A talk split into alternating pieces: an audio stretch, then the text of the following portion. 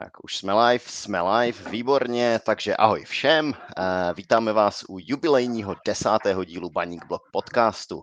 V němž hodnotíme koho jiného než Baníček, nejlepší klub u nás. No a dneska si z trochu širšího pohledu rozebereme náš eh, velice úspěšný vstup do sezóny.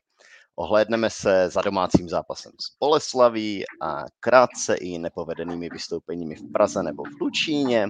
A závěrem se budeme věnovat tomu, jestli se Baník konečně na české scéně stává dostatečně dominantním klubem. No a dneska tady vítám, řekněme, moravskosleskou stálici deníku Sport, Michala Kvasnicu. Čau Michale. Ahoj všem, díky za pozvání a taky stálého experta Baník Blog podcastu a porubského patriota Marka. Čau Marku. Nazdar. Uh, úplně nejprve začneme se zápasem proti Mladé Boleslavi. Uh, po úspěšném startu do sezóny Baník narazil na Slávii.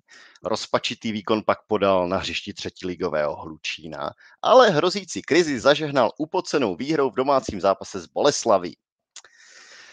Po reprezentační přestávce přichází čtyři zápasy, z čehož ale tři budou venku, v Teplicích, na Sigmě a v Liberci. V dlouhodobé soutěži je kluci taková otázka vždy nutně ošemetná, ale stejně se na ní musím hned ze startu zeptat. Nachází se teď baník v úplně tom klíčovém období sezony, protože po těch deseti kolech už může být ten náskok a sebevědomí takové, že z něj pak může baník celý zbytek sezóny těžit. No a první vyvolám našeho hosta, nového Michala. To znamená, nacházíme se v tom klíčovém hm, období Honzo, sezóny.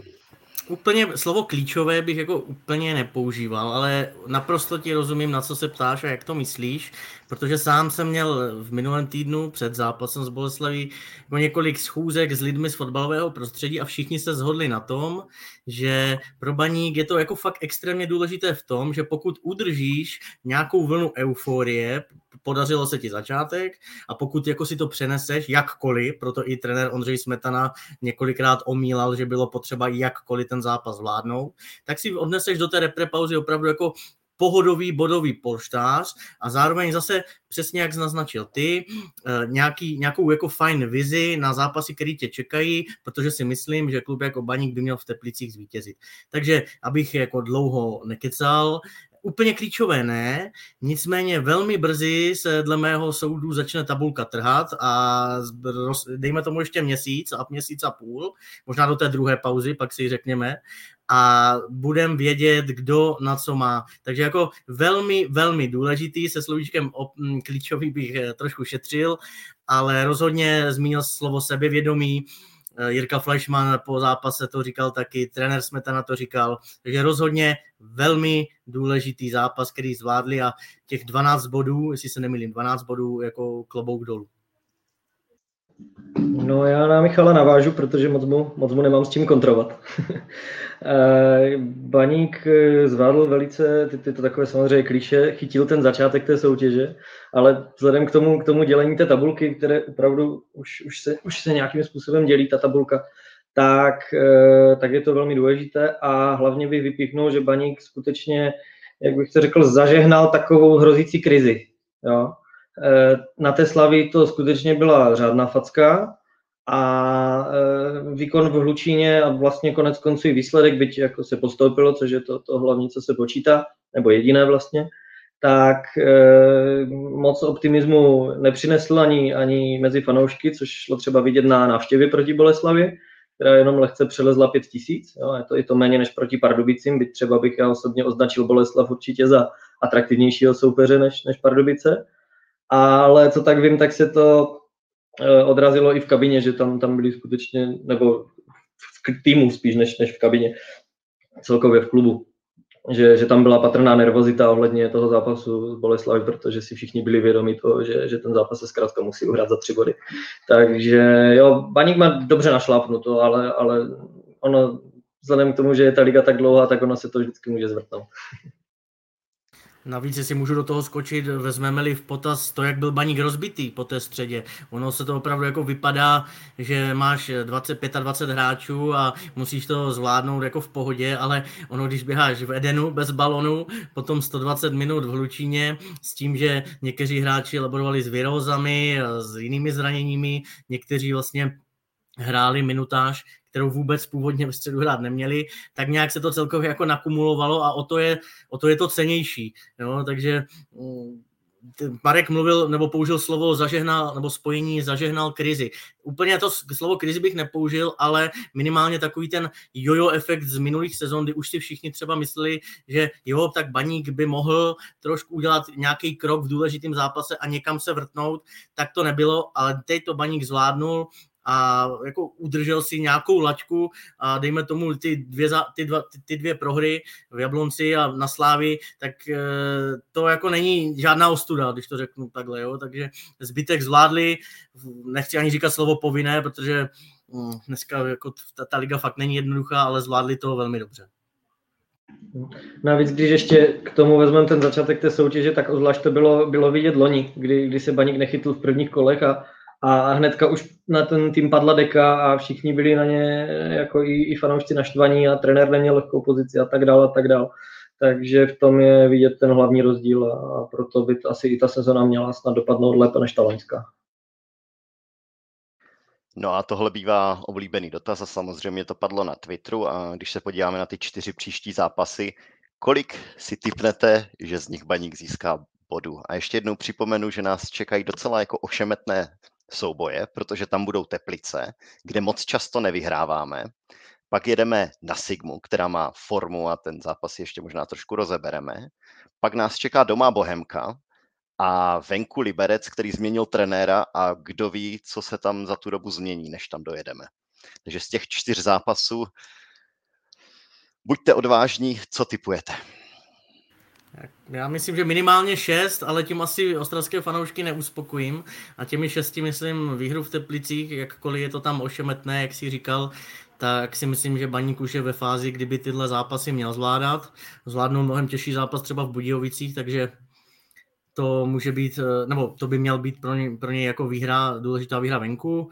Následuje Sigma, to je, to je, to je Honzo, máš pravdu, opravdu jako ošemetný typ, protože Sigma teď zase v Laufu, hm, Baník, eh, když tady přijede tři tisícovky fanoušků, umí zahrát, ale pamatuju si i jako propadáky, kdy Sigma je rozbila. Doma s Bohemkou, hm, tři body musíš mít a venku Liberec, no tak říkám, ty dvě povinné výhry, když to slovo nemám rád, povinné, a něco zvenku bys měl dovíz, no tak já řeknu sedm a protože když to, když to trošku otočím, kdybys třeba čtyřikrát eh, remizoval, tak eh, ta, ta, ten bodový zisk není tak eh, takový, jako když jednou prohraješ, jednou vyhraješ. Jo, jak si myslím, že i to by bylo, jako že by to vzali i v baníku. Co, co na to Marek?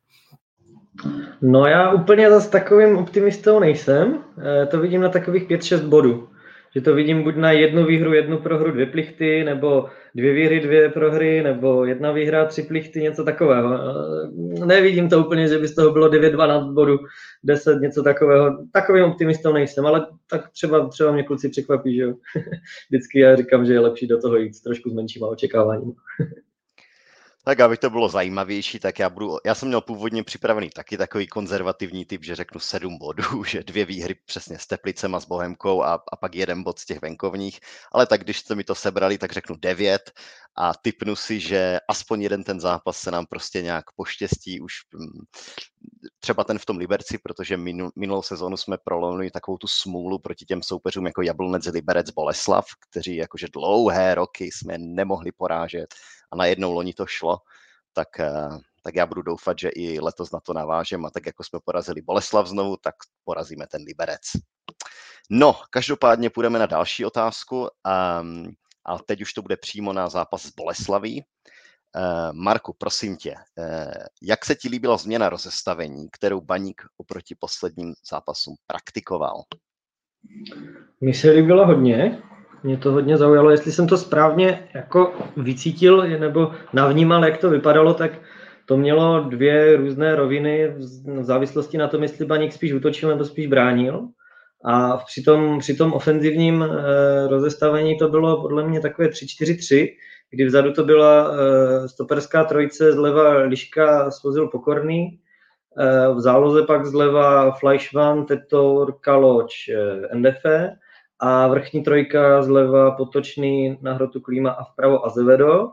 S tím, že do obrany to byla to je taková jako zajímavost, kdy, kdy se vlastně eh, tu, tu obranou čtveři, do obrany tím pádem to bylo 4-5-1 potom spíše, podle mě, kdy se eh, tu obranou čtveřici vytvořil zatažením se hlouběji Fleischmann a Kuba Pokorný se přemístil na pravého beka a e, zajímavostí podle mě bylo, nebo takovou hodně nezvyklou věcí, kterou jsme dříve, dříve nevídali v posledních sezónách, že se e, Carlos Azevedo stáhl do středu hřiště a tvořil v podstatě členou zálohu a bojoval tam o míč velmi dobře, protože on je, on je nepříjemný e, tím svým nízkým těžištěm, on je, on je silný e, v těch soubojích na zemi, tam, tam, tam má velkou sílu ve vzduchu, logicky náš, náš tolik, byť na svoji postavu má dobrý, dobrý timing a dobrý výskok. A takže to podle mě vypadalo takhle a, a líbilo se mi to, protože to bylo něco nového, byť si myslím, že e, trošku tak oba, oba týmy se vzájemně přečetli, že si myslím, že e, Baník reagoval na to, že Bolka hraje většinou na, na dva hroty a Baník tam nechtěl hrát jeden na jednoho a e, to si myslím, že na to reagoval trenér Jarodim tím, že šel jenom do, na, na hru, do hry na jednoho, na jednoho rotového útočníka, takže to bylo takové i trošku možná rozhárané v prvních minutách, že oba týmy možná asi nebyli úplně jisté, jak, jak s tím zápasem naložit. A, a potom ale bylo zajímavé sledovat, e, že se v 60. minutě vlastně vystřídalo a přešlo se do toho klasického 4-4-1-1. A možná i tohle byl jeden z důvodů, proč e, se Bolka potom dostala do toho tlaku, do jakého se dostala. Protože si myslím, že tam měla podstatně víc prostoru ve středu zálohy Obzvlášť Marek Matějovský potom měl možnost distribuovat ty, ty svoje přihrávky, ať už na Milana Škodu nebo na Tomáše Ladru a, a podobné jiné, takže, takže zhruba tak. Já budu kritičtější trochu. Mně se líbila golová akce, tam to splňovalo asi to, co mělo. Dva halfbeci, moderna, jeden center, druhý pálí, nádhera. Ale jinak eh, občas mi to při, přišlo až chaotické a jako nemyslím to špatně, kluci na tom měli dva tréninky, čtvrtek, pátek, uh, jinak jak mluvil Marek obecně o tom záměru, tak já si taky myslím, Baník má hráče na rozestavení se třemi stopery, i na halfbacky, i, i na to ostré 3-4-3, ale nemyslím si, že to bylo že to teď bylo ideální. Ty objektivní důvody už jsme zmínili na začátku, to tady nebudu opakovat, ten týden byl náročný a mně se jako svědčí o tom, že to nebylo ideální už jenom ten počet gólových šancí Mladé Boleslavy. Jo? A myslím si, že Marek to správně odhadl, přesně, nebo odhadl, věděl to, když si útočil, tak na tři vzadu, jinak se stahoval na čtyři vzadu v defenzivní činnosti, ale Kuba Pokorný není back, jako já si zatím budu stát, on to odehraje, ale protože to je inteligentní fotbalista, ale trápí se tam jako, ne, nebo trápí je silné slovo, ale není tam silný v kramflecích, prostě není. A myslím si, že Baník, kdyby to měl jako lépe dotaženější, a to je třeba otázka teď pro tu reprezentační pauzu, tak by to mohla být zajímavá varianta do zbytku sezóny, ale k tomu zápasu já mám výhrady. Mně se to úplně nelíbilo. A Zevedo ani Tetor mě nepřišli úplně ve hře. A, mm, jo, e, klíma, záblesky, Defe, tam bylo vidět, jak on e, občas jako přemýšlel nad tím, jestli kam má vlastně jít, protože Azevedo se mu tam chvilkama pletl, pak šel doprostřed, bylo to takový jiný, ale zvládli to, jo, oni, byla to víceméně znouzecnost, trenér to taky přiznal, ale mm, moc se mi to nelíbilo. Já chápu, proč si to jako nelíbilo herně, ono to jako určitě ideální nebylo, já jsem byl hlavně rád, že se konečně jsme se k něčemu takovému dostali. Tak jasný, jsem to jasný, myslel, jasný, jasný. Že eh, já dlouhodobě volám v podstatě potom, ať Baník hraje eh, se třemi stopery. Už, už za trenéra Kozla, tam jsem to spíš viděl na 3-5-2, když to teďka skutečně se to víc nabízí na to 3-4-3. a jsem rád, že jsme se do toho pustili, ale, ale šlo vidět, že eh, obzvlášť ty přepínání mm, úplně tomu, tomu týmu se, se, se nelíbilo, ať už teda jako z ofenzivy do defenzivy, tak tam někdy byly, byly díry, obzvlášť v té, v té oblasti mezi tím krajním stoperem a tím, a tím wingbackem. A e, myslím si, že ty první minuty, než e, těch takových prvních 10 minut, než si ti hráči trošku jako tam našli to svoje místo, to samé potom i potom přepnutí do toho 4-4-1-1 zpátky byly trošku, jak to teď vlastně budeme rád, tam vím, že byla jedna třeba situace, kterou si pak musel vyříkávat eh, Kuba Pokorný s Filipem Kaločem, kdo to tam tady měl vlastně tohle hráče obsadit nebo navázat a tak dále. Takže jako ono to určitě, určitě to optimální nebylo. Uh, obzvlášť asi dopředu mi přišlo, že ti hráči si úplně nebyli jistí, kam se má kdo uvolnit, kam si má kdo naběhnout, jo, který, který prostor pohybově vykryt a tak dále, a tak dále. Takže spíš asi takhle. Ale jsem spíš rád za tu iniciativu, že, že, to, že to přišlo. Jo. Ne, ne, neříkám, že to byl dokonalý zápas. Ale je to první mola v sezóně. to jo, to je paradox. Eh, vrátíme se k tomu v některém z příštích zápasů? Nebo, nebo to bude zase hra na čtyři obránce? No, jak jsem naznačil, já si myslím, že v dnešním fotbale jako musíš hledat cesty, jak přes přechytračit soupeře, jak využít své silné stránky. A já teda patřím do skupiny s Markem, už taky za pana Kozla jsem říkal, že si myslím, že eh, hra na tři stopery a hra na halfbacky by týmu mohla vyhovovat, měl na to typy a má je furt. Můžeš postavit i dvě věže dopředu, když to budeš chtít zjednodušit, můžou hrát Almáši s Klímou, takže proč ne? Jo? Samozřejmě vždycky záleží na tom, kdo je zdravý, kdo ne, ale i Jirka Fleischmann, u kterého jsme si mysleli, že pomalu z něj bude vlastně levý stoper v té trojice, tak zvládl halfbacka klobouk dolů. Eh, já ti trošku skočím, Honzo, do další otázky, ale ne, nevyčerpám si ji celou. Eh, podle mě tohle je jedna z věcí, na které by měl Baník pracovat během teďka reprezentační přestávky, ty různé odlišné taktické varianty, než to klasické 4-4-1-1.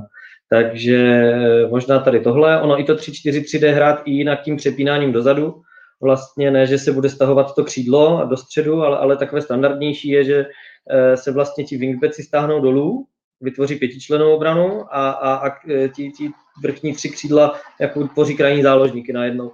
Eh, ono je to defenzivní, defenzivnější eh, sestava nebo přístup, než který jsme volili teďka z Boleslaví díky té zadní pětce, ale i takhle to jde hrát. Ostatně Vaník to třeba takhle hrál už s Bobem Páníkem a třeba takhle díky tohohle vyřadil Slaví v poháru, kdy vyhrál 2-0 doma. Tak to bylo přesně ten příklad. Takže možná myslím si, že to ještě určitě někdy uvidíme. A už jsem, už jsem dříve říkal, že jedním z takových největších výzev pro baník nebo pro trenerský tým bude uh, hodně ty hráče kombinovat do různých systémů a, a hodně celý ten tým připravovat, co se týká nějakých rozestavení a taktiky na, na, na odlišné soupeře. A jestli jsme se už do toho konečně pustili, tak, tak jenom dobře a teď se těším, co, co, co se vymyslí během repre pauzy.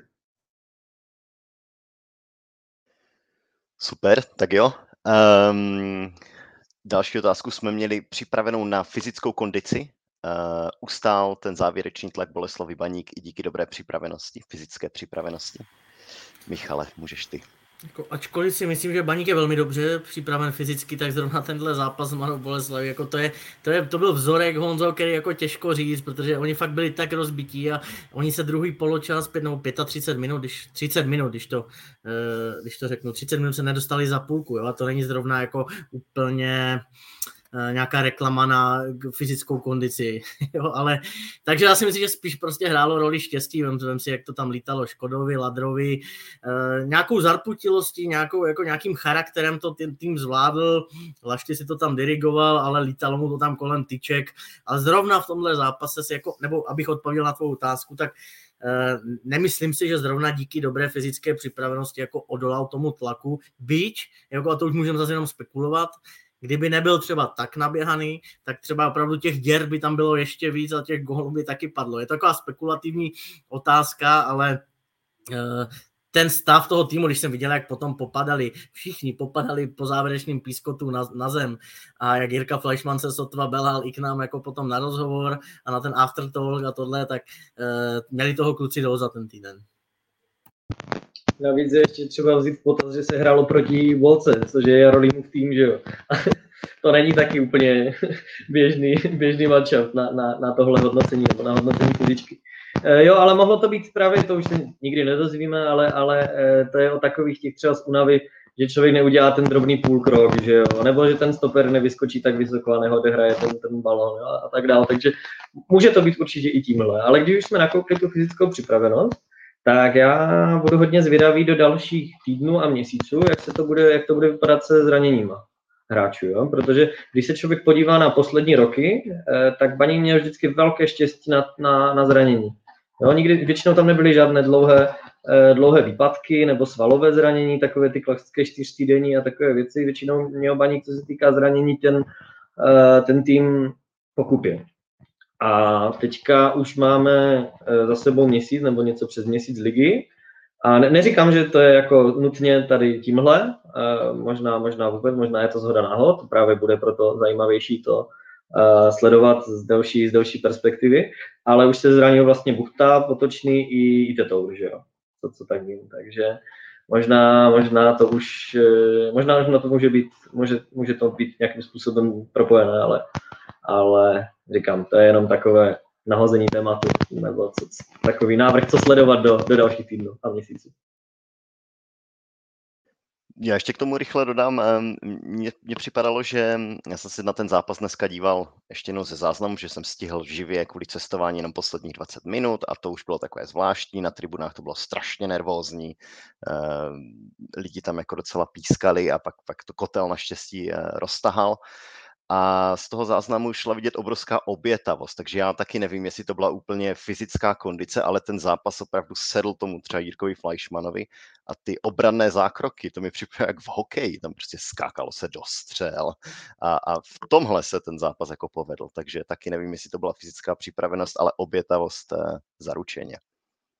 Jo, tohle každopádně, a to jsme jako v minulých eh, sezónách znali spíš od Zia, že jo, čekalo se, že třeba tady ten Eh, tady ta vlastnost bude týmu trošku chybět, protože David Liška je zase úplně jiný typ, ale jak říkáš Honzo, přesně, jo, to já si přesně vybavuji situaci, jak Milan Škoda nebo někdo, za, nebo Ladra z, z otočky zakončoval ve Vápně a jak on mu tam skočil normálně, jo, víte oba, jo, to byl úplně fakt hokejový Honza výtisk, tak to, to bylo přesně.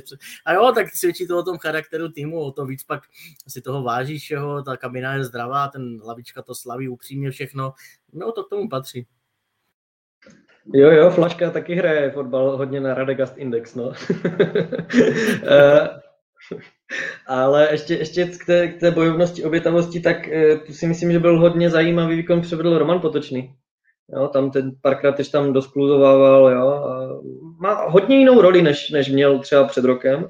A i tak si myslím, jako, že tím, co se od něj očekává, jo. A byť třeba ještě nedal gol, a mám za to, že ani asistenci nemá, tak si myslím, že se skutečně může on sám považovat za podstatně platnějšího. Nemyslím si, že je teďka jako na něho samotného, že na sebe nedává takový tlak, že má 0 plus 0, protože je herně využívan jinak a, a, a velmi platně. Takže to je ještě taková poznámka k tomu všemu. No, tak jo. tomu tlaku pomáhá i to, že hm, to je jenom krátká poznámka, že se nám daří, že? A když se ti daří, no tak ani ten hráč, který má 0 plus 0, nemusí že si sypat popel na hlavu. Jasně, ale i ta jeho řeč těla je úplně jiná, jo? to možná i na to trošku Marek narážel, to v minulých, no, v minulé sezóně, když přišel, tak on si na sebe naložil balvan, který prostě nezvlád. Jo? Jedna věc byla, že Luboš Kozel si ho přál, tak samozřejmě pak ty očekávání jsou. Nestal málo peněz na to, že měl půl roku do konce smlouvy, to k tomu prostě tak e, jako patří, ale nepůsobil dobře, když se mu nedařilo, nepůsobil dobře, když něco zkazil, nehrábnul dolů, přesně jak říkal Marek, někdy ti chybí krok dva, ale když prostě tam jdeš, tak to zablokuješ. Dneska ho vidíš makat, to, že se něco nepovede, tomu každý odpustí a v Ostravě zvlášť, když makáš a on to myslím, že pochopil a i ten Zlín mu pomohl, ať chcem nebo ne, tam mu to sedlo a přesně ta roho, jeho role je jiná, on podle mě i zapracoval na nějaké třeba mentální stránce a je to platný hráč, byť samozřejmě ofenzivní, tak ty čísla čekáš. No. Ještě já jsem zvědavý u Romana Potočného. Eh, jsem v minulém díle zmiňoval, že eh, Baník hodně rozehrává ze zadu přes něho. Jo? Eh, tam jsou dlouhé balony na něj, které on většinou potom prodlužuje za sebe na, na hrotového útočníka, který si to sbírá. A bude, bude zajímavé, jak na to budou reagovat týmy v dalších kolech, protože tak vlastně už Baník hrál s Pardubicema, chtěl tak hrát, nebo těch prvních 20 minut to hrál na Slavii takhle a hrál to tak celý zápas, nebo 60 minut, než dostřídal, co vystřídal Roman Potočný a přišel do hry Laco Almáši, tak, tak hrál i, i s Bolkou, takže myslím, že je to něco, v čem bude chtít Vaník pokračovat a Uh, jsem zvědavý, jestli na to nebude reagovat uh, nějaký další, další mužstvo, třeba, že tam hodí stopera, nebo, nebo že změní rozestavení na, na tři stopery, jo, aby, aby to tam měl blíž, nebo něco takového, to je jenom tak možná zase něco, co sledovat. No to může být, protože když si vezmeš uh, tu rozehrávku už od Laštyho, kdy to dává prostě křížem a tam je dvoj, na levé straně je hned dvojce, protože Jirka Fleischmann taky se vytahuje, i když se nehraje na halfbacka, tak se vytahuje pomalu na polovinu a prodlužují to a další úrostlý chlap je přesně, jak říkáš, je Roman Potočný, takže uh, už, si, už se mi to trošku přečtené, takže možná 14 dní budou mi taky uh, kluci na vymýšlení něco nového. Možná konečně se dá potok doprava. I když teď, jak se to hraje, tak v tom třeba v tom 3-4-3, tak tam byl určitě jako lepší vlevo než vpravo. To, to asi jo, ale, ale do toho 4-4-1-1 nebo takhle. Spíš vidím dlouhodobě vpravo, no, kde bude mít prostor chodit víc do zakončení a tak dále. Protože křídelník není. Já člověče ne, já, já si, já, mě se přes, když jede vpravo, tak si myslím, že ty akce brzdí a je právě strašně čitelný. Bavil jsem se s několika i krajními beky ze soupeřů a oni říkají, my chceme hrát na Romana Potočního. My víme, jako on je čitelný, on je dobrý fotbalista, rychlej, technický, ale víceméně je hodně čitelný. A on, když hraje vpravo, tak jako možná mě vyvejte z omilu, ale já nepamatuju, kdyby udělal jednu přešlapovačku a končil by centrem na pravačku. Jo, všechno to zasekává, a, ale není to nic proti ničemu. A když to umíš jako Arjen Robben a uděláš si na tom vlastně, vystavíš si celou kariéru a spoukneš jim to tam do víka, co dva zápasy, tak samozřejmě nic proti ničemu, ale mně se vždycky líbil víc v Liberci, když to měl dotahu, ale zase samozřejmě jako po ty svý silný noze ale je to zase o způsobu hry. Jako. Jak říkáš 3-4-3, když to rotuješ pak nahoře, nebo 4-3-3, když rotuješ, ty křídla jako nemají striktní nějaké jako postavení. Furt zmiňuju Miroslava Koupka rok 2010, kdy předběhl dobu 4-3-3, nahoře Varadí, Vidra a Mičola, tak to jako klobouk dolů, to, to, to, na to pamatuju furt ještě teď. To je pravda, že Roman, Romanovi Potečnému stačí bránit jednu nohu. No a, a nemá to vystavené tak, jak Robin, že? to by nehrál za baník. A, e, otázka je pak, jestli se lépe brání jo, do, toho, do toho centru, jo, nebo, nebo potom do té klíčky do středu, no, záleží. Jo, jo a zajímavý pohled, vlastně takhle jsem, takhle jsem nad tím úplně nepřemýšlel ještě. A nebo tak. když je vpravo, tak ti musí jezdit pravý back a to už, jo, do tandemu a otvírat mu tu stranu a už poslední už nechám Honzu. Ne, já, jsem, já už jsem nás chtěl lstivě přesunout do dalšího tématu, ať, se, ať to trošku odsýpe. pojďme, se, pojďme se mm, eh, v rychlosti ohlédnout i za tím výbuchem na Sláví a mám tady takovou klasickou otázku, kterou probíráme na Twitteru skoro po každém zápase v Praze. Proč se nám na Slávii a na Spartě tak nedaří a proč tam tak často schytáváme výprasky? A co je, co je ten náš jako pražský komplex?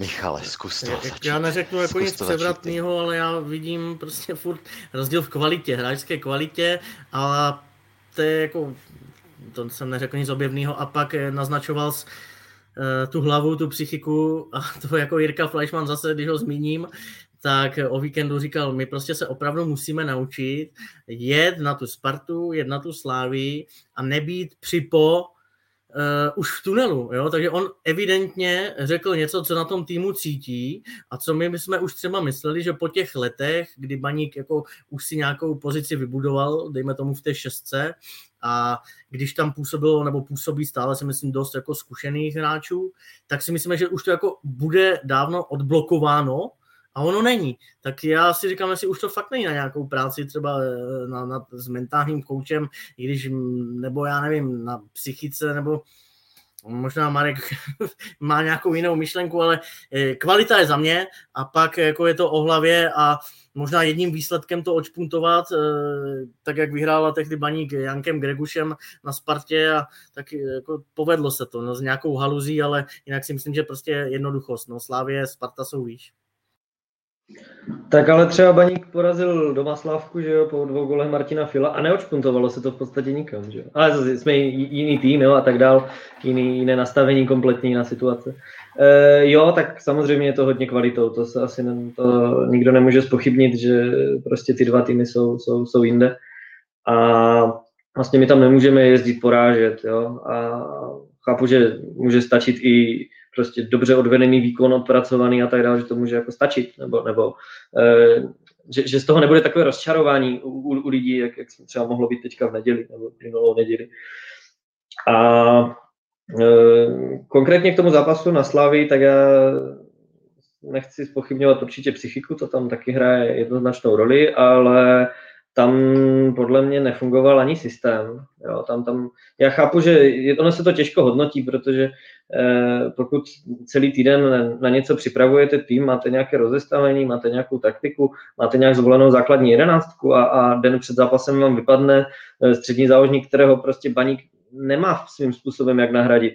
Eh, tak eh, mimochodem teďka jsem před nějakou chvíli dával na Twitter video vlákno, čím, čím je vlastně eh, Dante Tour hodnotný pro ten baník. Doporučuji se podívat.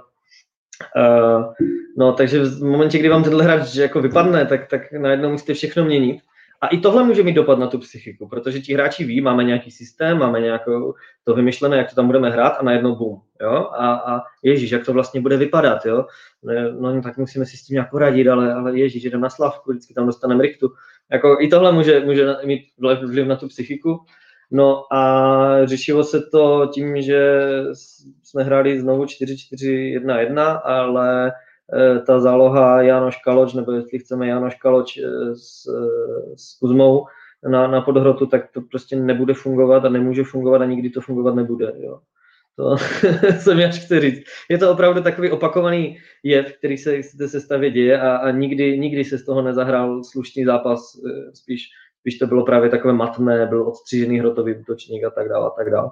No a, a, a trenér si toho určitě všimnul a proto na to reagoval v poločase, kdy se přišlo e, do, do, do tří stoperů a, a, a vypadalo to lépe. A možná, možná, dneska se to samozřejmě říká jednoduše, ale možná stálo za to tak hrát, tak hrát od začátku. No, ale říkám, ta sestava měla vypadat jinak, co tak vím, tak měl začínat, neměl začínat Laco Almáši třeba a měl začínat uh, Jiří Klima a to by mělo dopady na další hráče a tak dále a tak dále. Takže, takže zhruba tak zápasu se Slaví.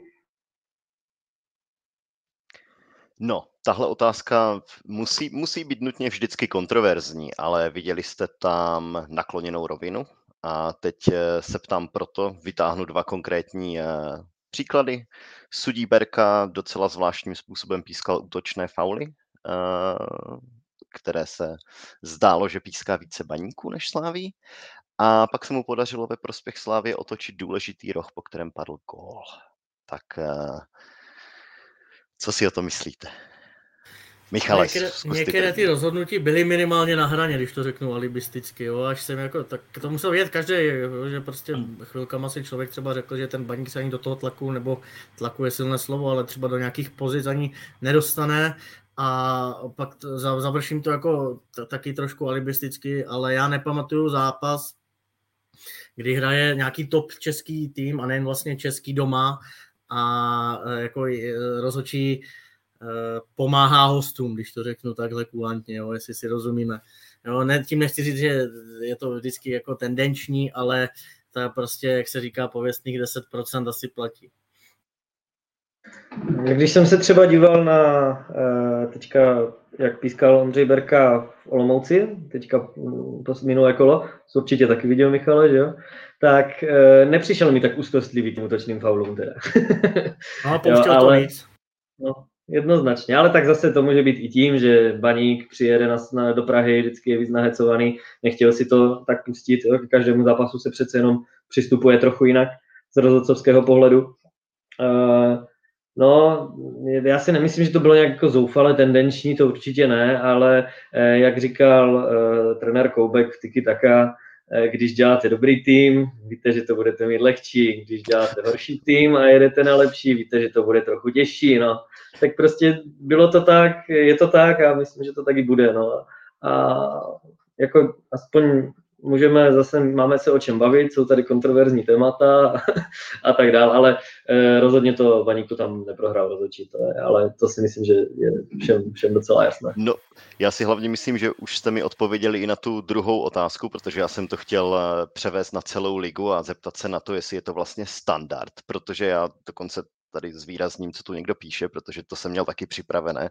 Já když jsem se dneska díval na tu Boleslav, tak mi přišlo, že ten rozhodčí Hrubeš, kterého já obecně považuji za jedno z těch horších rozhodčích, kteří pískají první ligu, tak mi přišlo, že taky ten tomu baníku jako takovýma malinkatýma hmm. ro, zvláštníma rozhodnutíma pomáhal a třeba si tam vybavuju skaláka někdo skopl kousek od našeho pokutového území a byla by to docela zajímavá standardka pro Bolesla.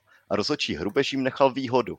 A přitom ta výhoda nebyla moc zřejmá, protože oni si to jenom přihrávali okolo, oni si to házeli v podstatě okolo našeho vápna. A říkal jsem si, tak to jim vlastně ukradlo jako zajímavou standardku a takových situací tam bylo víc.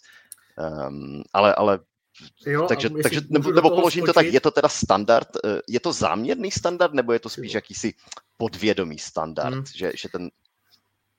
No, jako záměrný slovo bych vůbec nepoužíval doufejme, buďme, mějme růžové brýle a doufejme, že ne, ale jo, asi podvědomí je dobrý slovo a jsem rád, že tady pan Aleš Sikura to jako vyvážil a řekl to velmi dobře, protože já jsem to taky chtěl dodat a jsem rád, že i to Honza viděl.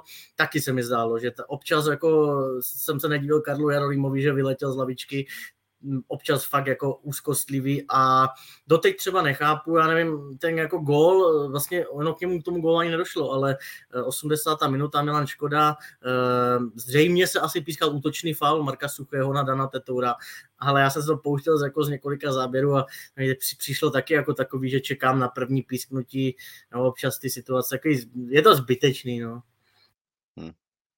Nicméně, když jsme tady u toho a když to bereme tak, že to, komu rozhodčí dává těch 10% je znamení toho, kdo je větší, menší klub, tak dobře pro Baník, že už překonal i Bolku, že jo? Předskočil. No ale počkej si, počkej si, až bude hrát v Boleslavi, jo? To je taky rozdíl, jestli hraješ doma nebo venku. Jo, jo, je to tak, je to tak. No, tím nás, Marku, nenápadně tlačíš do třetího tématu, čímž je současná obecně síla baníku jako klubu. A já to opět uvedu takto, eh, protože pokud člověk poslouchá různé názory ve fotbalovém světě a i podcasty hm, a fotbalové novináře, tak se zdá, že ti lidé se úplně nezhodnou, eh, a tak je to zajímavější, že se nezhodnou, ale nezhodnou se na tom, jak silný ten baník vlastně je. Někdo, je pas, někdo baník pasuje už na třetí místo, čtvrté místo a někdo je skeptičtější a pořád říká, no já, já ho vidím, eh, že bude třeba šestý. No a hm, já to uvedu ještě takhle. Eh, pojďme, pojďme baník srovnat konkrétně s Plzní, protože Michale, ty si řekl, že třeba Plzeň má pořád ještě silnější kádr, než má baník. Eh, tak srovnejme, srovnejme současnou sílu baníku vzhledem k Plzni, kterou asi považujeme za třetí nejlepší klub ligy. Eh, v čem je třeba Plzeň silnější a co ještě baník musí dohnat? No tak Svědčí o tom, že Plzeň je silnější, že když vypadnou ti hráči z nároďáků, tak ve Viktorce se posunou hráči do nároďáků, kteří by tam třeba sice jinde nebyli, ale minimálně pod tou čarou v nominaci jsou. A to není málo. Jo, a kdybychom šli jako post po postu, tak pořád beru Honzu Laštůvka za top golmana, tak tam samozřejmě slabina není, ale uh, přijde mi uh, ten kádr, jakkoliv se změnil Viktorky za poslední rok, dva, jako dost drasticky, tak pořád velmi kvalitní, zkušenější a minimálně vepředu, jako pořád eh, Jean David Bogel, když bude mít fazon, když bude zdravý, i Tomáš Chory, tak já je beru za nadstandardní útočníci, útočníky. Není to třeba sniper, jako nebo nejsou to vyloženě snipři, který jako jak Lukáš Guliš ve své uh, top fazóně, že bys věděl, že ti dá, když bude zdravý 20 gólů, ale tu kvalitu mají. Střední záložníci, to jsou samý reprezentanti. Kdyby byl Lukáš Kalovák zdravý, je v reprezentaci, Bucha, Čermák, jako to je velká kvalita. A když se tady Marek zmínil, že máš jednoho kreativního záložníka, to je Daniel Tetour a když ti vypadne, tak je to cítit, tak jako když vypadne Viktorce někdo takovej, tak tam ještě pod čarou vezmou Janoška, dovolí si hlavatého poslat na hostování, dovolí si na hostování poslat teď ani nevím, koho jsem špatně připravený, ne jak vy, ale je tam Káčer, je tam Falta, kterýho se teda možná jako budou chtít zbavit, taky to tam trošku redukujou, ale za mě je ten kádr pořád silnější. Byť neříkám, že to dlouhodobě tak musí být, protože taky jako oni hm, už nejsou tak staří, jak byli, ale taky e, někteří hráči už si myslím, že to nejlepší mají za sebou, jo, abych to zrychlil. Ale teď si dovedou, oni dokážou přivést třeba Jana Sikoru a to je hráč pro, pro, podle mě jako nadstandard, jo, když bude zase jako když ho dostaneš do nějaké fazony. A Baník, e, myslím si, že ještě o level níž, jako to, možná to budete vidět jinak. Tyhle hodnocení jsou vždycky zrádné, když se člověk baví e, s lidmi, kteří primárně sledují jeden tým, jeden klub protože tam dochází k tomu, eh, co myslím, že na to není české slovo, ale v angličtině je to krásné slovo bias, že člověk tak jako zmatený tím, nebo jako popletený nebo má nejasné, ne, nejasný eh, pohled na to, nebo ne, ne, ne úplně objektivní? No trošku zaujatý.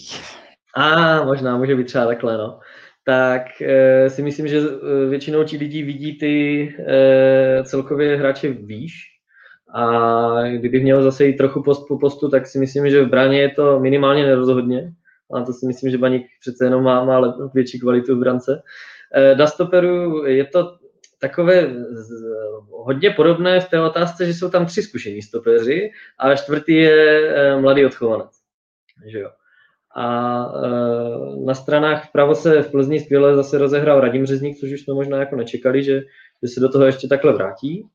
Eh, střed zálohy, tak tam to, to Michal zhrnul jako poměrně jasně, byť teda úplně je zase to, o čem se úplně pravidel, o Plzni eh, pravidelně říká, že zase stejné typy hráčů, jo? Že, tam, že tam nejsou takové ty fyzické, jo? nebo, eh, nebo takový ti zlí kluci jo? a něco podobného.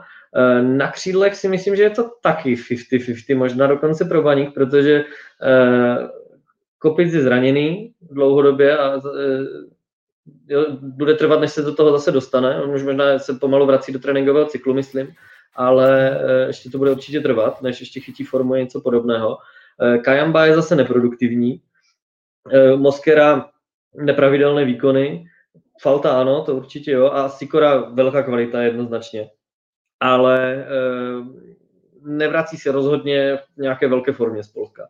Naopak se vrací proto, aby to se víceméně, nechci úplně použít slovo restartoval, ale tak dejme tomu třeba, to může být docela podobné tomu, jak šel Roman Potočný hostovat do Zlína. Uh, systéma, nebo jako tím, tím, jak to ten hráč vidí, nebo i ten klub třeba uh, domovský jeho. A uh, na hrotu tam, tam si myslím, že Plzeň určitě vede, protože tom Jan David Bogel je za mě jeden z nejlepších hrotů ligy a, a Tomáš Kory patří taky jednoznačnému na standardu a, a přece jenom se na to dovejka Almáš Klíma ještě, ještě nechytá. Ale může se tam určitě dostat, jsou to pořád kluci, kteří mají většinu kariéry před sebou a, a ten posun tam může být. Hmm. Mě, mě třeba, je, já do toho asi nemám tak detailní vhled jako vy dva, ale já jsem viděl pár zápasů Viktorky tuto sezónu a mně se, mně se jako velmi líbí, protože viděl jsem ten jejich suverénní výkon se Slováckem doma, to úplně je smázli, to, to prostě nebylo o čem. Pak se mi taky líbil jejich výkon na Bohemce, kde to silou vůle tuším otočili eh, na 2-1, pokud eh, správně šátram v paměti. A mm, já jsem tu měl taky připravenou otázku, jestli si teda po jejich vypadnutí z poháru budeme nárokovat třetí místo v lize a nejsem si teda jistý, protože opravdu začali dobře.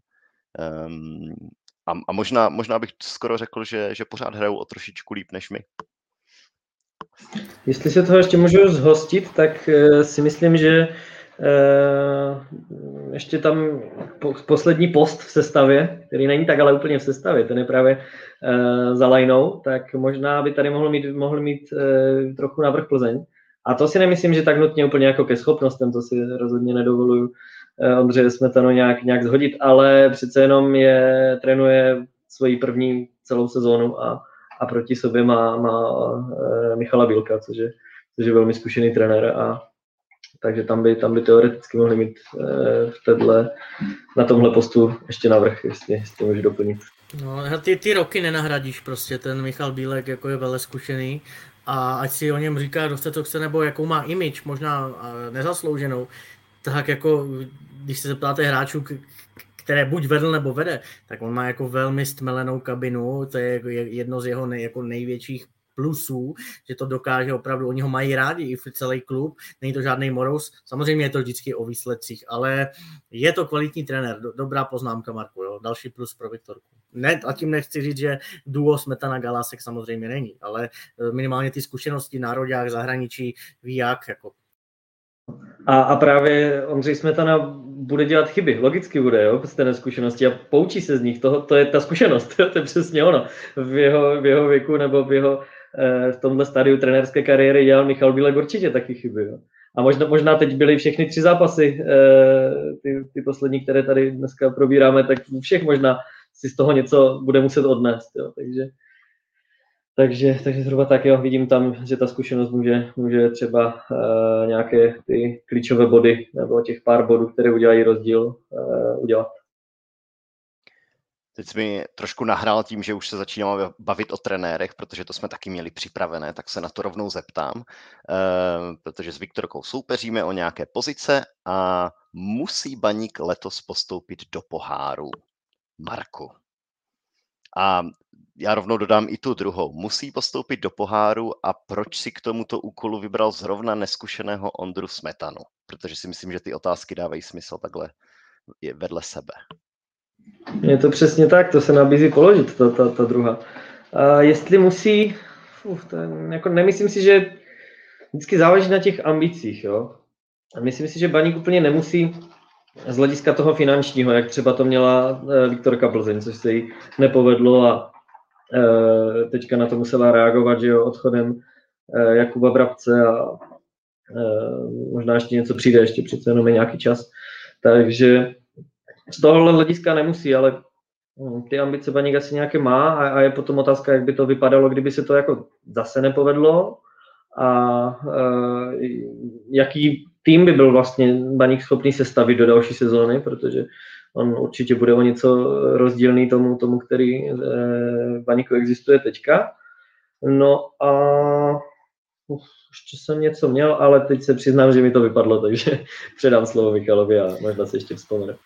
Ne, určitě tam nemá nikdo jako nůž na krku ve smyslu, jako neuděláš pohár, bude průšvih, ale eh, pan Václav Brabec je tak ambiciozní člověk, že on nechce hrát prostě, nechce hrát uprostřed, jo. Samozřejmě pak to mají těžší odchovanci, k tomu se možná dostanem, ale Marek správně řekl, eh, Baník jako eh, není pod tlakem finančním, to je velká jako výhoda oproti ostatním klubům, konkurenčně podobným nebo ambiciozně podobným.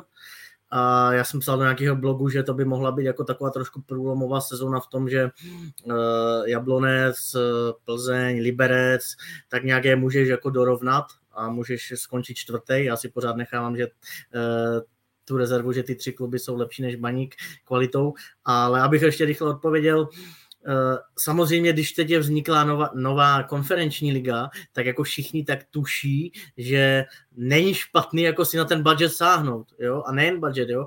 Samozřejmě, bavil jsem se s jedním agentem minulý týden a on říká, ti hráči v konferenční lize se jako nikam extra neprodají. To jako západní klub ti nepojede sledovat, eh, když to přeženu, Jablonec, Renders, jestli se někdo prosadí. Jo, to chc- Evropská liga, ano, konferenční liga je v tomhle ohledu málo, ale ten finanční budget opravdu není málo a když by si na něho baník sáhl, tak si myslím, že by zas mohl udělat jako krok, ví, krok výš a dorovnat trošku třeba tu Viktorku a třeba koupit Davida Lišku jo, a trošku jako investovat do kvality a zas by se ten krok jako udělal dál, nebo by to minimálně urychlil, tak to je to správné slovo.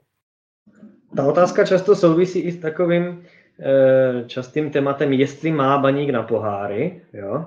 A to je takové hrozně jako ošemetné a teď já vždycky říkám, že ten, kdo se do těch pohárů dostane, tak ten na ně má jako jednoduchá matika, jo? jinak to nemůže být. A i když vypadne prostě eh, v druhém předkole, tak, tak se tam dostal a, a je tam. Jako no.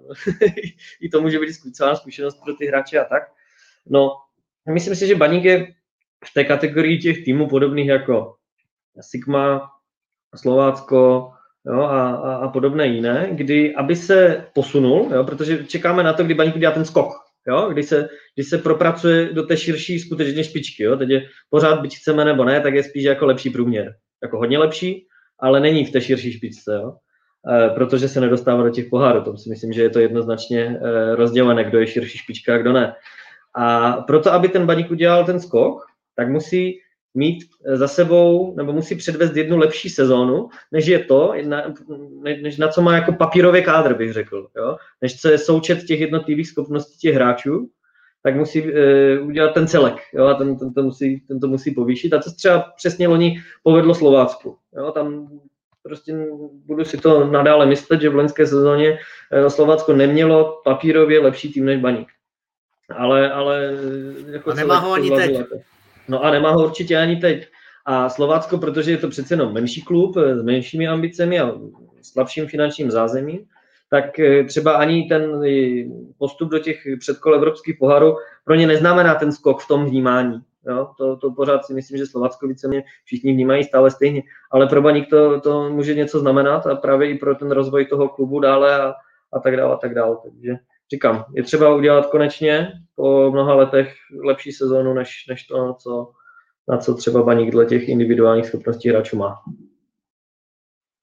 Super, tak uděláme další krůček dopředu v naší osnově, protože jeden z našich soupeřů definitivně tuto sezónu vypadá, že bude Sigma, které se daří. V tabulce je za náma, ale těsně za náma. A ještě spolu hrajeme vzájemný zápas eh, za dvě kola, to znamená, jdeme do Teplic a pak pojedeme na Sigmu. A Michale, prosím tě, ty tu Sigmu sleduješ stejně jako Baník. Ehm, komu se jaká si ta transformace v posledních měsících podle tebe povedla lépe? Baníku nebo Sigmě? Oba mají průměr dva body na zápas, tak eh, se nabízí alibistická odpověď, že zatím stejně, ale o víkendu jsem se přistihl při myšlence, měl jsem v sobotu baník, v neděli Sigmu a na tu Sigmu jsem se eh, těšil podvědomě víc, protože je to teď jako, hrajou jako mnohem pro oko diváka líp, nebo líp. Věděl jsem, že Baník bude mít, eh, jak jsme zmiňovali, těžký týden a že to bude mít fakt jako těžký, což se potvrdilo. A Sigma jako podle mě hraje nad očekávání dobře. Začátek neměla dobrý, teď se to trošku pohodilo. Baník měl, uh, no, ale jo, hrál dobře přímočaře, taky jsme za něho chválili.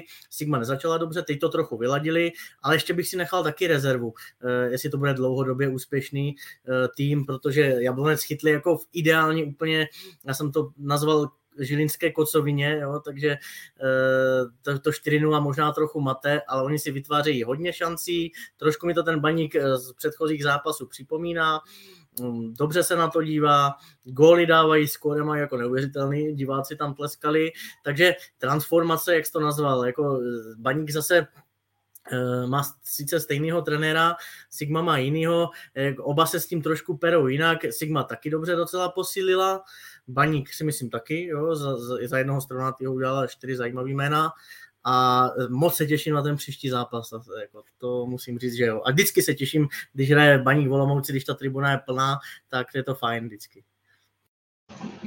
No, eh, tam je třeba asi vzít v potaz i to, že jsou skutečně trošku jiné výchozí podmínky a hlavně trošku jiné ambice, co, co bude úspěch jo, pro ten tým. Já si troufnu tvrdit, že když se Sigma dostane do nejlepší šestky po 30 kolech, a třeba neudělá poháry, tak to bude brát jako úspěšnou sezónu a Baník ne. Jo. No to jo, to každopádně. Takže tam je to trošku o něčem jiném.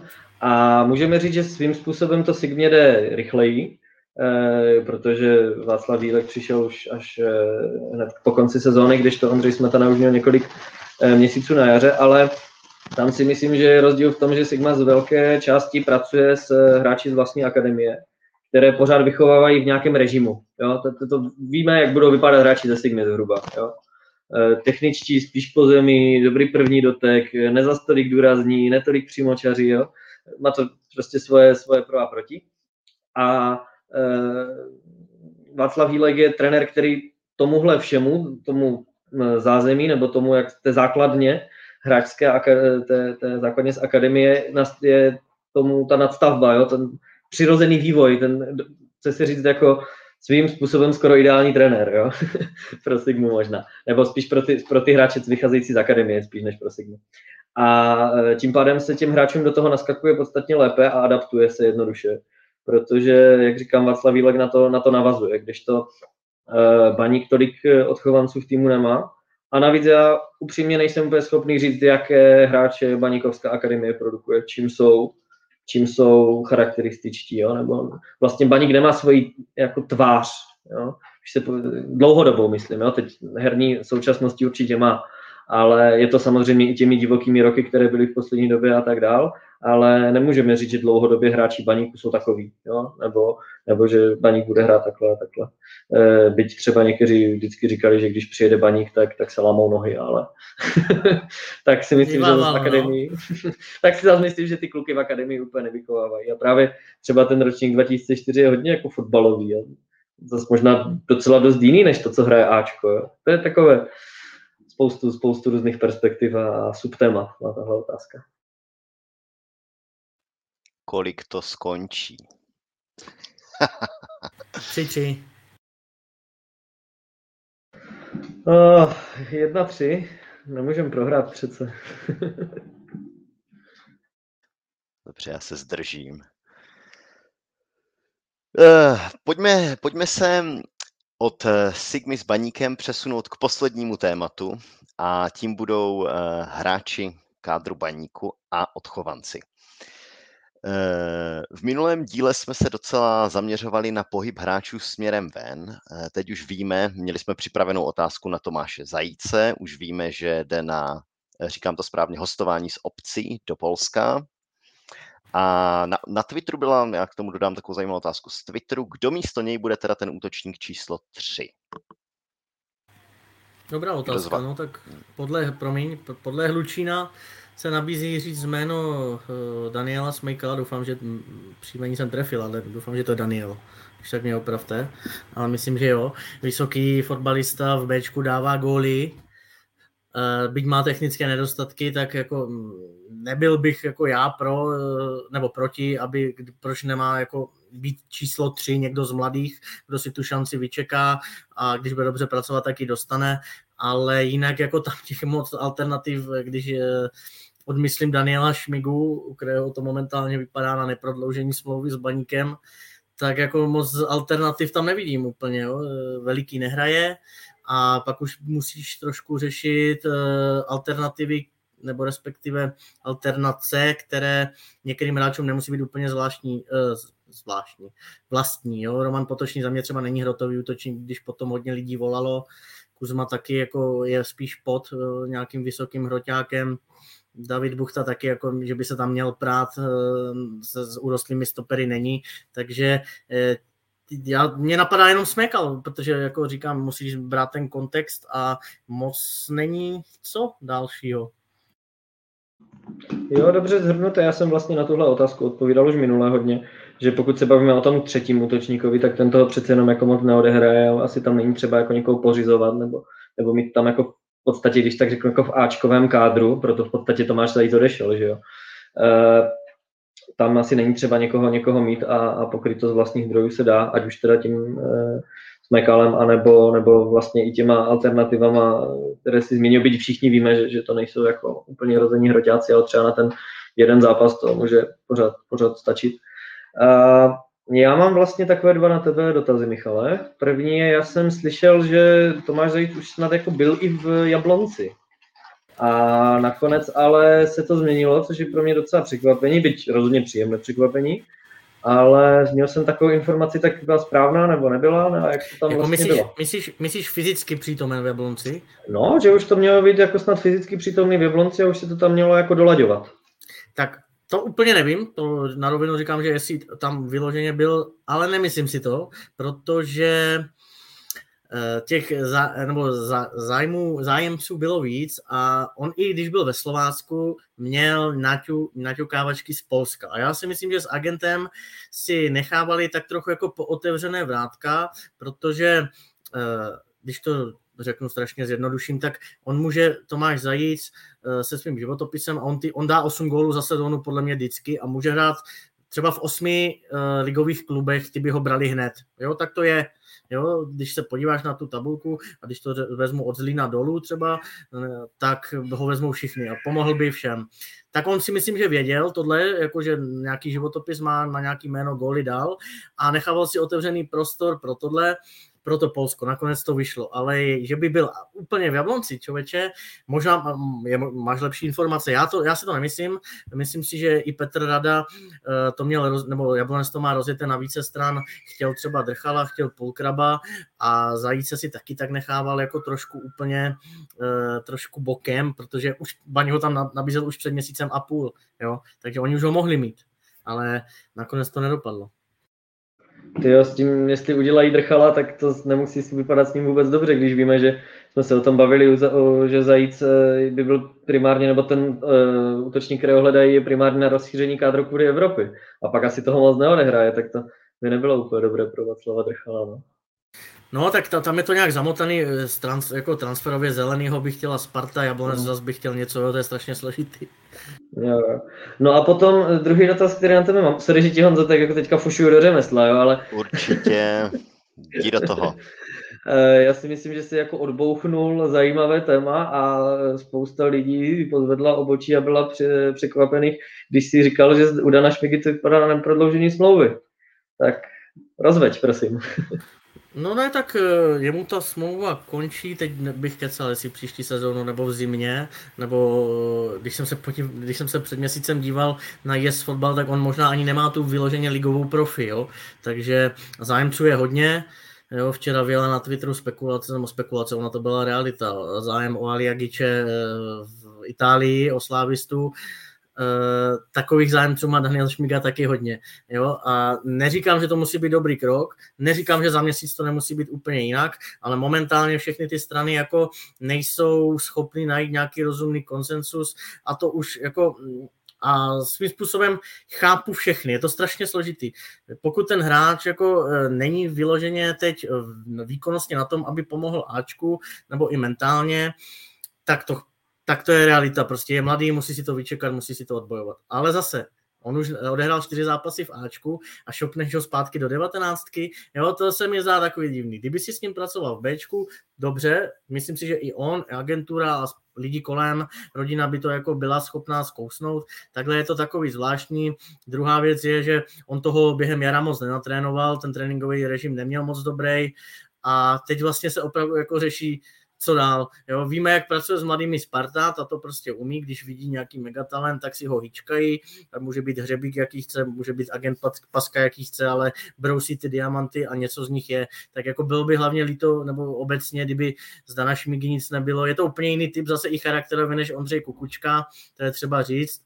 Jo, taky někdy je to asi s ním trošku složitější i co se týče tréninkové morálky, možná mnohdy jako spolehá až na ten svůj talent, ale eh, jako bude to zajímavé řešit. No, jako nechtěl jsem rozpoutat nějakou bombu, nebo že zase někdo bude říkat, že jsem tady něco plácnul, ale mluvím, dneska je posledního srpna, tak situace je taková, jaká je, za týden to může být jinak. No právě proto to možná bylo lepší rozvést, než no, to nechat jenom takhle, protože jo, jasný, by rezonovalo, jasný, no. rozhodně by to rezonovalo. Uh, no s tím, že byl v Ačku a pak se, pak se vrátil do 19, tak to často u těch hráčů bývají tak, že jako oni se vrátí jiní, jo, do těch nižších kategorií, jo, už jako nechci úplně říct, že nutně s nosem nahoru, ale už se jako vidí v tom Ačku a najednou, tyjo, zase mám jít jako tady do 19, do Bčka, Jo, že, že už eh, třeba právě i ta zápasová tréninková morálka v těch jako nižších kategoriích už třeba nebývá taková.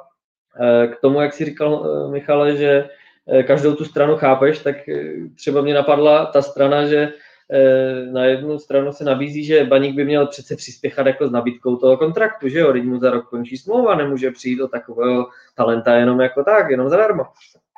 Na stranu druhou, když bude Dan Šmiga neříkám, že to nutně dělá, jo, ale když trošku pohrozí tím, že podepíše jinde a Baník hnedka přispěchá se smlouvou, dá ho do Ačka, tak, tak zase bude vědět, že si s tím klubem může dělat, co chce, což taky není dobře. Jako skutečně je to problematická situace, která má několik rovin a no, nikomu to moc nezávidím, ale, ale zase asi je třeba si říct, a myslím, tež byla jedna z otázek, že jako proč k tomu tak dochází, proč, proč opakovaně u Baníku k tomuhle dochází, jo? No, pro, proč došlo k případům uh, Vojačky a Tamajka a, a Barkov, každý případ trochu jiný, ale, ale zobecňuju teď rychle. E, jo, pro, proč Kuba Drost e, sedí v druhé lize? E, proč teďka zase dochází k takové nějaké zvláštní situaci za Šmigova? To jsou takové otázky, které nutně musí, musí vyvstávat a lidi zajímat. Já bych to jenom dovysvětlil. Baník chce prodloužit kontrakt. Jo, rozumíme si. Tam je, jako, je to složitější pak na druhé straně, protože oni ten výhled nevidí a nevidí ho z toho důvodu, co říkáš ty, Marku. A pak je samozřejmě otázka, proč. No. Já jsem naznačil Spartu, Sparta to prostě tohle umí, i když i ten jejich jako, mm, nebo Strahov toho chrlí jako strašně moc klobouk dolů. A souvisí to s těmi ambicemi, které jsme řešili před půl hodinou. Buď teda jako to tam nějak, pak musíš mít trenéra, který prostě je tomu nakloněn, že tam někoho musí se to jako sejít i, že nesmíš mít, jak Luboš Kozel, covid a po, e, zrovna dobu covidovou, jo, a ti hráči mentálně prostě musí být na tom a fyzicky. Jo, je to těžký a jako chápu vás, chápu, jako taky bych e, nebo takhle, vždycky dávám pak uh, baník uh, do konfrontace se Sigmou a tu zase chválil Marek oprávněně. Podívejme se na jejich ročník 99, podívejme se na Daňka 2003, jde to, jo, jde to, ale jako těch proměných tam je strašně moc, který závisí na tom úspěchu, neúspěchu. Ale cítím taky ten vykřičník. No já, jako já jsem zkusil, můžu na to navázat dalším dotazem, který s tím souvisí, že jestli, jestli Kuba Drost eh, nepůjde v eh, zimě zpátky do Ačka baníku, Um, protože padlo nám na Twitteru několik dotazů, jestli bychom někoho neměli dovést do středu hřiště.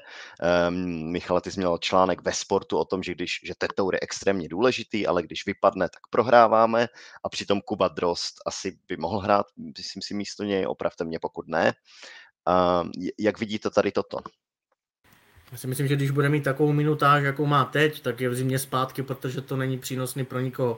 Je naprosto jednoduché, ale to jsou přesně případy, ono se to stává, že ty odejdeš jako z lepšího klubu jako hráč do nižšího nebo dokonce do nižší soutěže a nehraješ tam, pak se vrátíš a hraješ v tom svém klubu. To se fakt jako stává, protože zase okolnosti, tam uh, někdo upřednostňuje kmenové hráče, mladí to mají těžký. Ty druhá liga je soubojová, je soubojovější než první, jo? tam je to taky, tam se to řeže a není nikde psáno, nebo není to ani dokonce bych jako i tomu věřil, že on v zimě, i, i když nebude hrávat, tak si na podzim něco uvědomí, že v Táborsku je to jiné, e, zabo, zaboje o místo v baňku, on může být na jaro opravdu jako právoplatný hráč Ačka, jo. Já bych neříkal vyloženě, že tohle mu nic nedá, minimálně se obouchá lidsky, což není málo a dozraje jako člověk a přijde. Ale jasně Honzo, to se jako nabízí, tohle potřebuješ minuty, od tohoto hostování je. No, tam právě může být rozhodně ten efekt toho uvědomění si, že je třeba zapnout, nebo že možná, že třeba ne všechno bylo úplně stoprocentní a e, najednou, jak se ten hráč vrátí, tak maká, tréninková morálka skvělá, trenér to vidí může se tam dostat, jasně. E, já mám ještě jedno takové jméno, které by možná mohlo být náhradou, nebo ne náhradou, ale spíš řekněme další alternativou do středu zálohy a je to jméno jako z vlastních řád. Možná na něho ještě brzo ale eh, hrozně se mi líbí v 19. Matějšín, ročník 2004. Ten, toho jsem, já přiznám si, tolik tu 19 nesleduju, ale teďka jsem pár zápasů viděl a e, právě v době ještě, kdy, kdy 19 hrála právě 3-4-3, čili dvoučlenou zálohu střední. A v jednom zápase jsem ho viděl hrát toho defenzivně laděného, v druhém zase toho ofenzivně laděného. Obě role zvládl velmi dobře, skvělý přehled eh, o hře, pře, přenášení míče, silný v soubojích, jako dokázal bych si ho představit. Říkám, možná ještě brzo, ale, ale třeba, třeba nebudeme muset do toho středu zálohy nikoho přivádět a třeba, třeba vyskočí tady tento hráč. Ale říkám, ještě to nemám tady nasledované, ale plánuji se na to, na to zaměřit, na, na, na střední zálohu v příštích týdnech a měsících. Je šikovný, je, já budu krátký, je velmi šikovný protože se neúprosně blížíme ke konci, eh, tak ještě zkusím poslední otázečku. Co si myslíte o Adamu Jánošovi, který překvapivě přestal dostávat prostor a jak to bude vypadat s ním? Hmm, já si myslím, že jsme čekali, pokud bychom viděli ten ideální scénář, že bude nastupovat, že se bude zlepšovat a že ho prodáme do lepšího klubu, aby šel za lepší budoucností a ještě jsme na tom něco vydělali. To se ovšem nestalo. Tak co teď? Takový měl být ten happy end, Honzo, přesně jsi to řekl, jo. A teď přesně, rok do konce smlouvy, kluk 29 let, e, smlouva nemalá, ambice nemalé, e, a musíš to, a, ne, a minutáž malá, minutáž malá, takže jako teď je těch eh, minusů dost a je to určitě situace k řešení, ale nemyslím si, že by baník jako ho měl pouštět, pokud to mizí ambiciozně, protože tady bavíme o středu pole, kde je díra, a jako to by popřel vlastně jako nějaké ambice nebo popřel, nemá tam další alternativy. Ale když jste říkali, že jsem tady otevřel něco se Šmigou, tak já jenom zmíním, že chce ho Luboš Koza do Liberce. Počkej, Janoše nebo Šmigu? Jan, Janoše, ale tím neříkám, že to dopadne, protože jsem tady říkal, eh, že samozřejmě Baník ho ne, nedá za málo, nedá, eh, hráč má nějakou smlouvu a Liberec je velmi skoupý na tohle, ale tady jste se na Janoše, tak to říkám, jak to je. No my jsme měli otázku na Twitteru, jestli si Kozel bude do toho Liberce někoho chtít přetáhnout. To byla tam explicitně taková otázka. Já jsem, já bych si skoro myslel, eh, že ano, že bude chtít, ale že pan Brabec, my víme, že on jako nerad prodává, nemusí prodávat hráče, protože má svoje peníze, tak jako u mě pocitově eh, bych řekl, že tam nikoho nepustí, ale... No, já to cítím to stejně, asi... Honzo. Jako ne, za mě velmi nepravděpodobné. No, uh, já si myslím, že kdyby, kdyby Baník prodal Adama Janoše, tak musí dalšího záložníka přivést. Že tam je to jednoduché, ale jako říkám, já jsem už, uh, myslím, že to bylo v minulém dílu, jsem jako, že by mě úplně tak třeba nenutně překvapilo, teď už samozřejmě čas pokročil, teď už by mě to překvapilo, ale že by mě tehdy nepřekvapilo, kdyby si Baník třeba ještě teďka v tomhle přístupovém období stáhnul Jiřího Boulu z, z Tavorska právě. Jo, a možná, možná by to říkám, je to, asi to není pravděpodobné, ale třeba kdyby, kdyby eh, byl prodán Adam Janoš, kdyby přišla zajímavá nabídka, tak možná by se to řešilo tímhle, tímhle směrem. A to říkám, to už je spekulace. Ne, to určitě, ale ptal jsem se zrovna na boulu lidí z baníku a říkají, ještě potřebuje čas. No, jo, obouchat se, on, on nemá odehráno v tom profi fotbale jako moc. A jako ještě zajímavý by bylo třeba prohodit Janoše s Kamsem Marou, ale to je taky podle mě jako dost nepravděpodobné. A hodně lidí se mě ptalo, co Tomáš Zajíc a Liberec a Luboš Kozel. Ale když kdo viděl pod pokličku, tak Luboš Kozel jako nebyl úplně top spokojen s Tomášem Zajícem, takže tam jako cesta moc nevedla. Navíc jsme se vždycky bavili, že jako tenhle typ útočníka byl jeden z důvodů, proč to Luboši Kozlovi nevycházelo herně tak, jak si představoval. Že jo? Přesně. Dobře, já myslím, že pro dnešek eh, těch otázek by bylo ještě nespočet, ale um, dostaneme se k ním určitě zase v příštích vydáních Baník Blog podcastu. Dneska už jenom poděkuji Michalovi s Markem. Díky kluci. Taky díky kluci, bylo to fajn. Děkuju. A jenom vás pozvu na několik akcí, které se budou konat. Určitě, pokud můžete, zkuste přijít na reprezentaci. Hraje se ve čtvrtek ve Vítkovicích a nechceme udělat v Ostravě ostudu. Kupujte lístky, přijďte, není to úplně tak drahé, tam tuším 340 korun nejlevnější lístek. Čeká Možná potkáte nás... i trenéra Smetanu, jde, ptal jsem se ho, říkal, že jde. Určitě můžete jet na oslavu družby, eh, do Katovic o víkendu. A last but not least, příští týden 8. Eh, by měla začít oslava 100 let eh, baníku, existence baníku. Takže na všechny tyto akce vás zveme a uslyšíme se zase příště. Ahoj.